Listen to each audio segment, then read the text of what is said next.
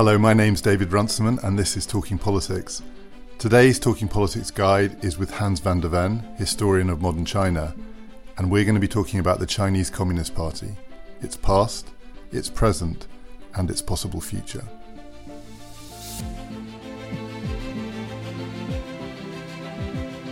Talking Politics is brought to you in partnership with the London Review of Books. As politics speeds up, slow down with a subscription to the LRB, where Brexit and Trump are only part of a picture that includes, well, everything else. Read relevant pieces and subscribe at a special rate at lrb.co.uk forward slash talking.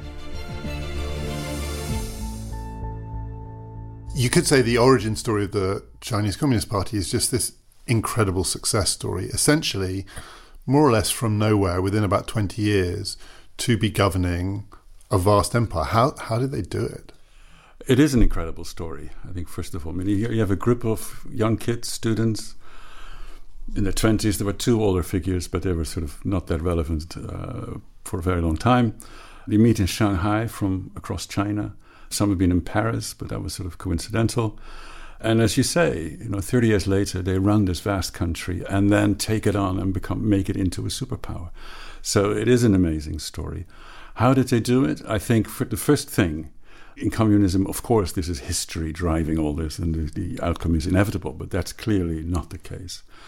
I think one of the problems for Chinese Communist Party now to admit is that a lot of luck was involved, a real great amount of luck. They could have been destroyed in the 20s uh, when the KMT um, shooted them in 1927. The White Terror, that approach, they could have been destroyed then. In the 1930s, you have Mao Zedong setting up this, this communist base in the Jiangxi Soviet, beautiful country, very poor. The nationalists again surround them and nearly kill them, go on a long march, which is a huge defeat. And they begin with troops of 100,000 people. They are, you know, these are kids drawn out of the villages. Uh, they go on a march, 100,000 troops. By the end, when they move into North China, they're driven into this horrible, horrible North China, which is called, they're supposed to die. There's just 10,000 people left. And then in 1945, they suddenly have, you know, troops supposedly of 1 million. Let's say half of that would be real. And then four years later in the Civil War, they actually roll through this country. So luck is important because were it not for the Japanese invasion, they would have never gone anywhere. And Mao in the 1950s, when he was welcoming Japanese visitors who wanted trade with China because the Japanese believed that was important to them. They kept apologizing for what they had done to China. And Mao, in his usual way, said, oh, no, don't apologize. You know, you know, without you guys, we would still be in the hills. And so it's fine. And thank you very much. And so he acknowledged it.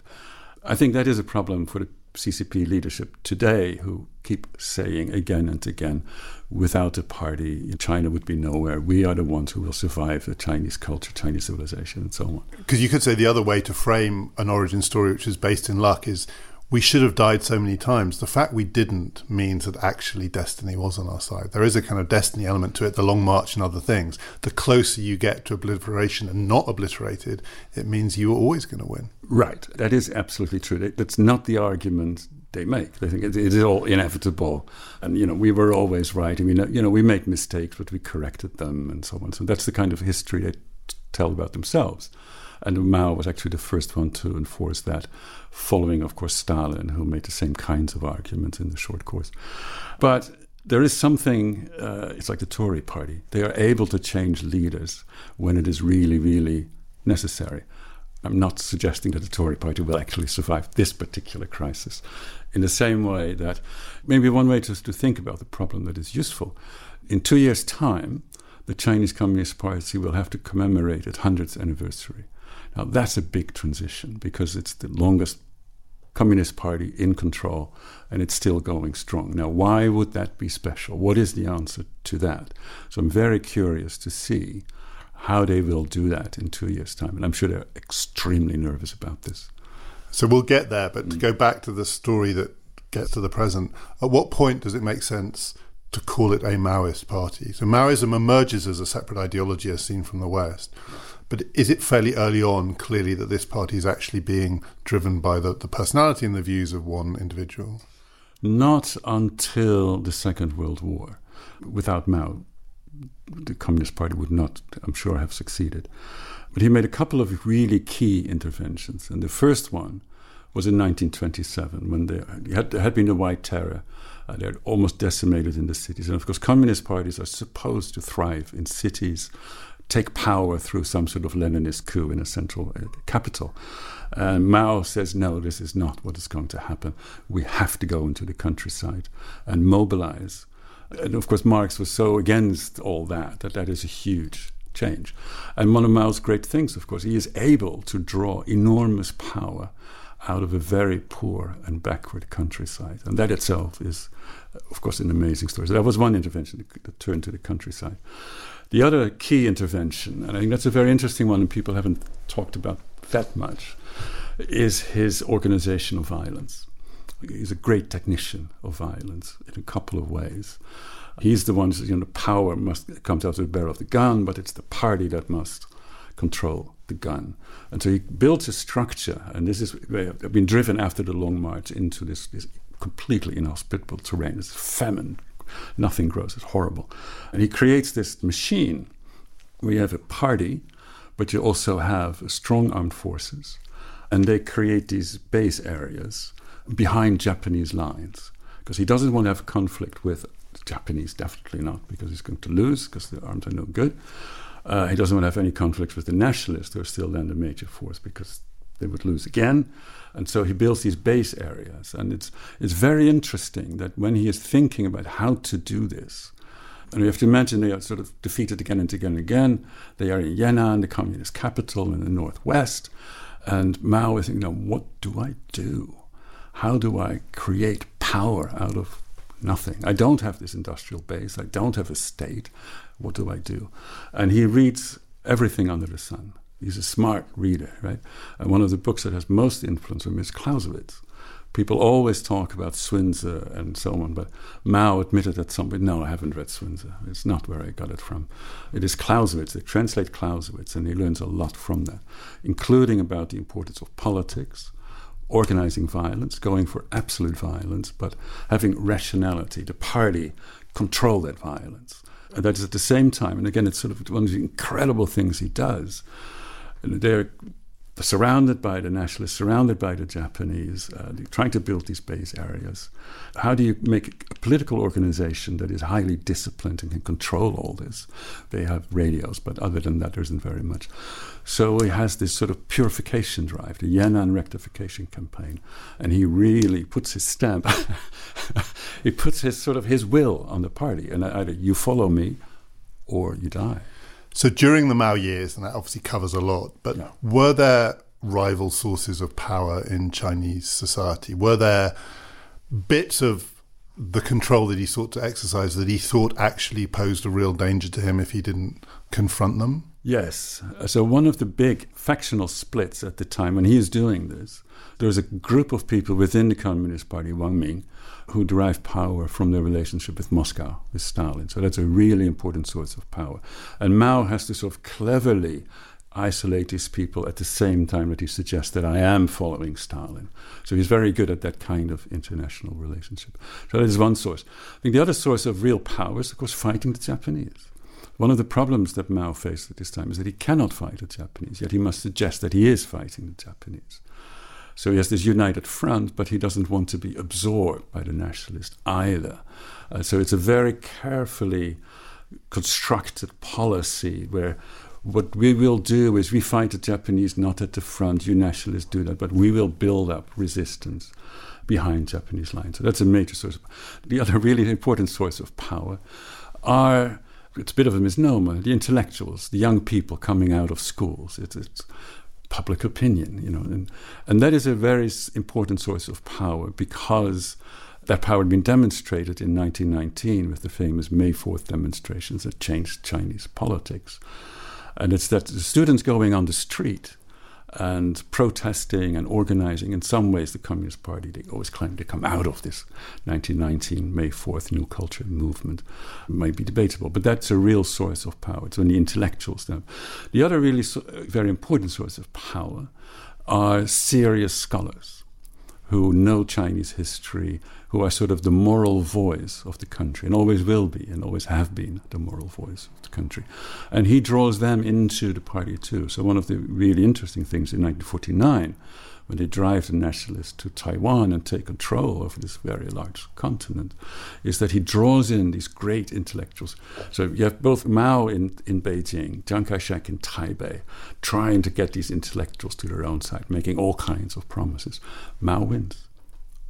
Most of the time, not all of the time. There are a number of very important intellectuals, liberals, went to Taipei and then had to deal with their own dictator. But Mao, on the whole, is able to convince these intellectuals, these high level scholars, plus much of the youth, uh, that he has the answers.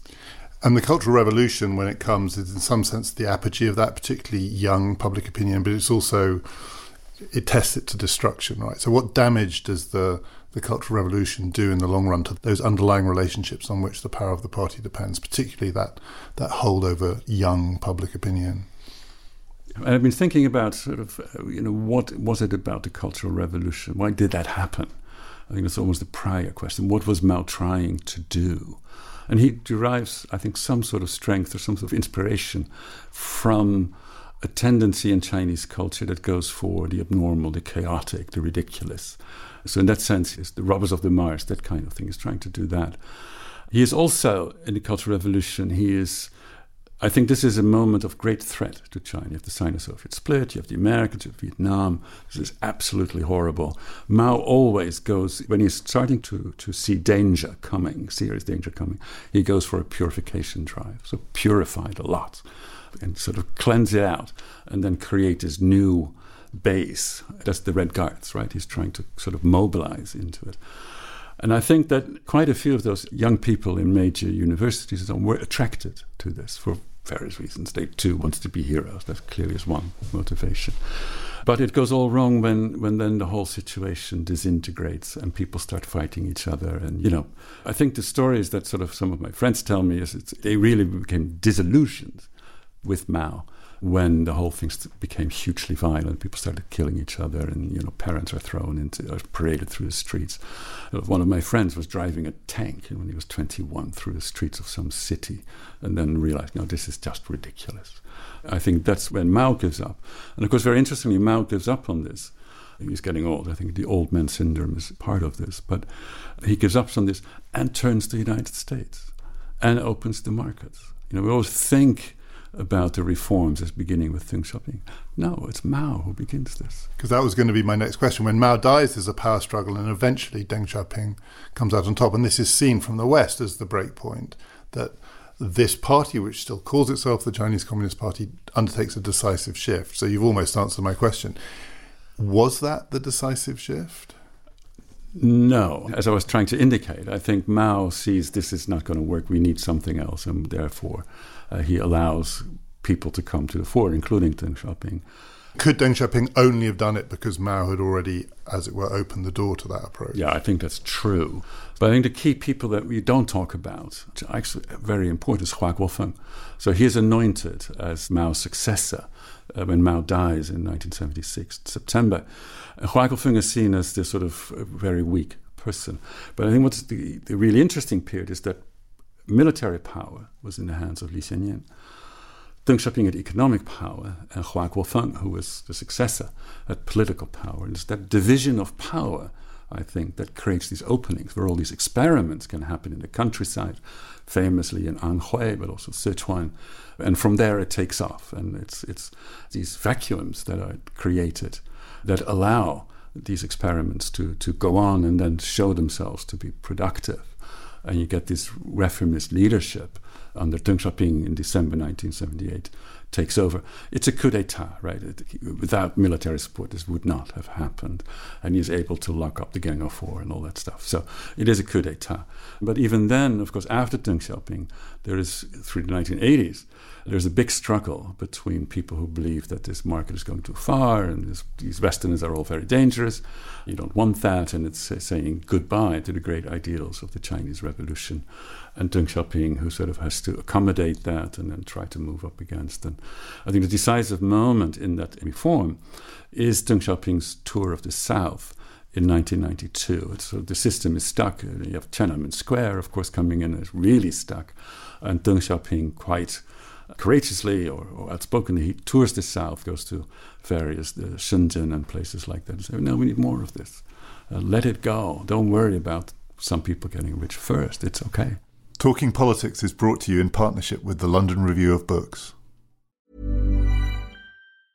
Hey, I'm Ryan Reynolds. Recently, I asked Mint Mobile's legal team if big wireless companies are allowed to raise prices due to inflation. They said yes. And then when I asked if raising prices technically violates those onerous two year contracts, they said, What the f are you talking about, you insane Hollywood ass? So to recap, we're cutting the price of Mint Unlimited from $30 a month to just $15 a month. Give it a try at mintmobile.com slash switch. $45 up front for three months plus taxes and fees. Promo rate for new customers for limited time. Unlimited more than 40 gigabytes per month. Slows. Full terms at mintmobile.com. How close did the party come to losing power during the period of Tiananmen? I mean, this was a struggle within the party, but was it also a fundamental existential threat to the party? Yes, it was an existential threat. The thing about Tiananmen that we, we don't have a grasp on is how widespread it really was. You know, the, the media were all on Beijing. That's where the BBC journalists were sort of doing their thing in Tiananmen Square, and that's we associated with. But it was all across the country. And there was paralysis within the party, which is why they did not act earlier. And it's Deng Xiaoping who decided we have to act, and if we're going to act, we have to do it seriously. And blood needs to be spilled, and that will buy us a couple of decades of internal quiet. I think that's the reasoning, uh, which is sort of why what is happening in Hong Kong today is, I think, so important. They try to do something like that, but it can't be done. During the period from Deng Xiaoping on, mm. the, the, party still is the dominant institution in Chinese life. But presumably, I may, I may be wrong about this, but unlike in the Mao years, it has allowed rival sites of power. There are other ways, as it were, you can get on and get ahead in Chinese life under this market system without having to be always doing it through the party. Is, is it fair to say that it is more pluralistic in that sense? It is more pluralistic, it's more interesting, it's exciting, it's fun you get all these stories of Westerners when they first go to China, the enormous energy that is all over the place. And of course, you know, they built this country in three decades, and it is an amazing, amazing story. And a lot of things can be done. The party, the party is always in control. Nothing happened without the party. It's not the government, it's not anything else. The party calls the last shots. And it is how far they are willing to go and I think that remains true today. But I think one point to make here is that so the reform is often seen as this is capitalism, this is you know westernization, this is liberalism. And I'm I'm not so sure that's the most useful way of looking at it. China has always been highly commercialized, in some ways more commercialized than we are. Things can be traded in China on markets that we would think is immoral to trade. Uh, I can give examples if you want, but well, like children. I was about to say, including people, including people, absolutely, and, and, drugs and so on. So, the way to put it maybe is if you take the Kangxi emperor or any emperor in the past, would they have been surprised by what they are seeing in China today? Like, no, but it is still political power, whatever nature of their power may be, dynastic, imperial, or whatever it is today, would they be happy with the kinds of commercialization they're seeing? Yes, I think there's been a very long tradition of political power realizing there's lots of stuff they cannot control, including merchants. That doesn't mean you should trust the merchants. I mean, that's a very different thing. You don't give them political power. I mean, merchants are merchants, they go for profit. It's not about the public good, is it? And so you have to have that institution that claims to work for the public good. And that is the monarch or Xi Jinping, maybe. Uh, that's how you would see it. In, in London, you have city and parliament and Whitehall all in one place. That seems, to a Chinese mind, I think would seem very unhealthy. Political powers in Beijing, but commercial powers in Shanghai and Hong Kong, special economic zones. That's where the stock markets are. Uh, you know, the great companies, Tencent and Alibaba and so on, they're not in Beijing. You can't have them there. Wouldn't be healthy.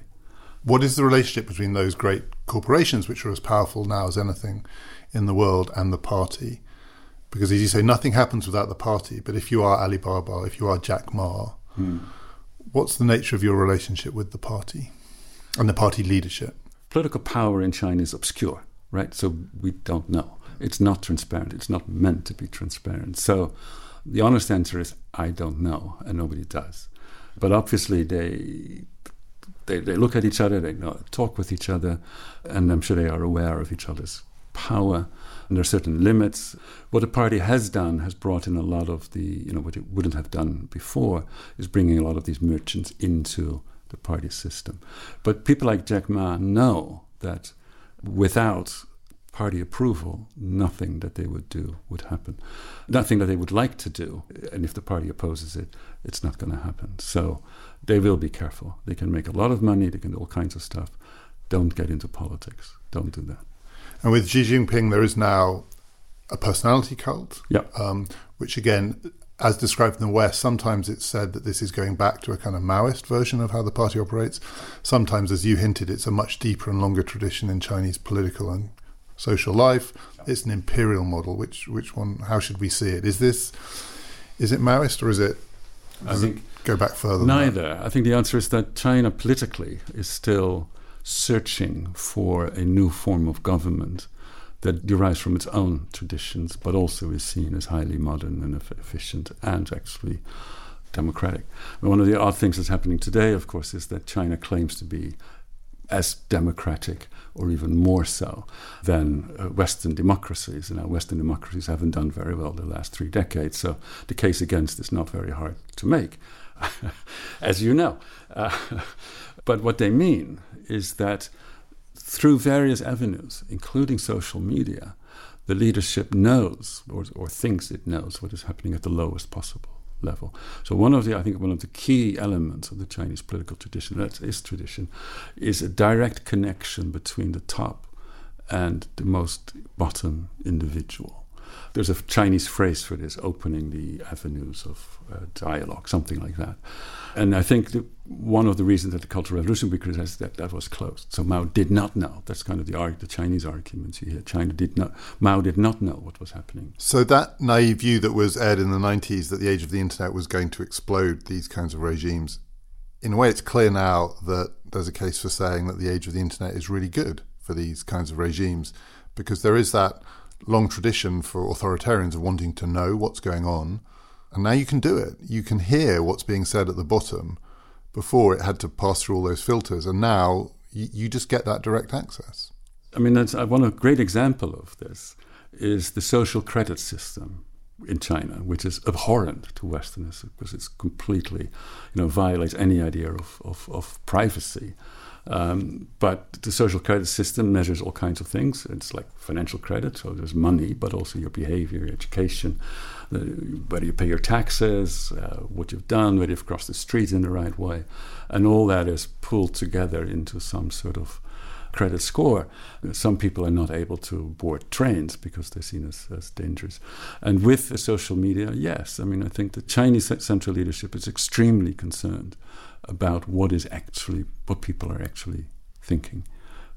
And they try to get a handle on that as much as they can. So, yes.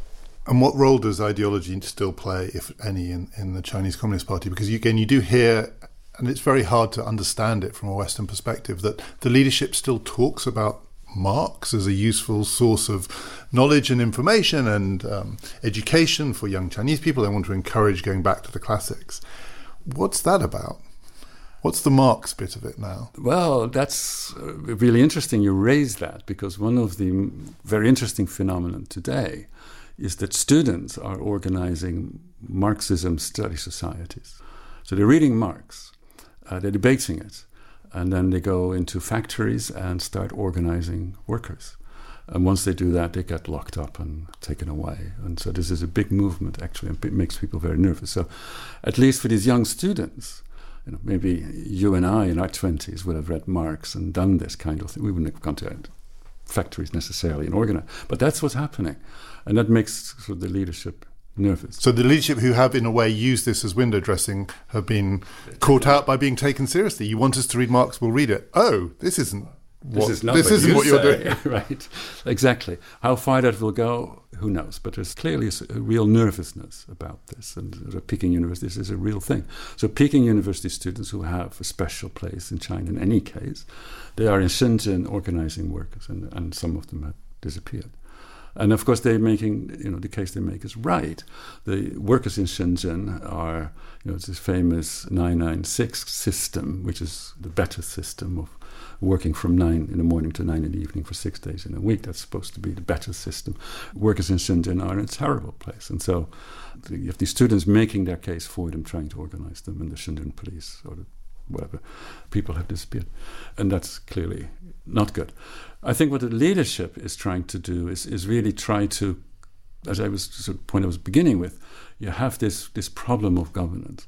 And is the Chinese Communist Party was a vehicle for revolution. It's a vehicle for seizing power. It's a vehicle for instilling a new system, but it's not the end of history. Lenin never meant it that way, and I don't think Mao meant it that way. Mao too was thinking about other forms of government. Very interestingly, in 1949, when he had to decide what form of government China should have, he said, actually, we're going to work over a very decentralized system, which is part of a Chinese tradition. It was Stalin who told him, if you possibly can have a centralized system, go for it, because a decentralized system is going to give you so much trouble. And Mao accepted that and went for a centralized system. And of course, the problems of that heavily centralized system are also obvious. So I think those debates of what do we take from tradition, how do we organize the government for this country, I think they're beyond saying the Western models are the ones we should be inspired by. They want to have something of their own. Where that will go, who knows? I mean, I think you're right, and that Xi Jinping now is, is, is, is looking back at Mao in Yan'an during the Second World War, highly disciplined, eradicating this huge corruption which was tearing China apart. I mean, he's right about that, and he is, people are deeply grateful that he is doing that. Not those who are in jail now, but this is seen as the right thing to do. But I don't think it's the end of history. There is no end of history in China now. No. So, how dangerous do you think the 100th anniversary of the founding of the, of the party could be? Because you can imagine circumstances in which that does bring really to a head some of these tensions.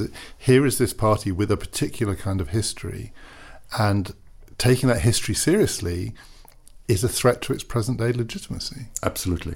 So, yes, I mean, there are all kinds of questions about all the wrongs that the party has done. All the people have suffered. I mean, the Great Leap with 30, 40, 50 million people dead. So, how are you going to explain that at your 100th anniversary? You know, well, I, you, are not. Presumably, you're going to try and avoid it. No, I think they have to say something. In 1982, Deng Xiaoping had a resolution on history where these things were discussed, and this was seen as, you know, Mao's big mistake and so on. And it was explained in, in various ways. So, no, I think in a country as conscious of its history, including its modern history, to ignore it is not, not an option. I'm glad I'm not a speechwriter in China. I mean, it would be, it would be a difficult thing to do. I think what Xi Jinping has done, which probably points to the answer we're looking for, is saying, well, we're still on this path towards reviving China. We're still only, you know, a middle level kind of country. We're not going to get there for another 50 years. So I think that's actually a smart move, saying that we will really come into our own only 50 years from now. I'll give you the definitive speech on the 150th anniversary. yes. I think that's the kind of thing that, you know, that seems to me the smart thing to do. Yeah. For all of our guides, we've got show notes, and they will also give you some suggestions for further reading. The next guide is going to be our suggestions from all of our guests to books that they think you might enjoy this summer, and all the books they're looking forward to reading too. My name is David Runciman, and we've been talking politics.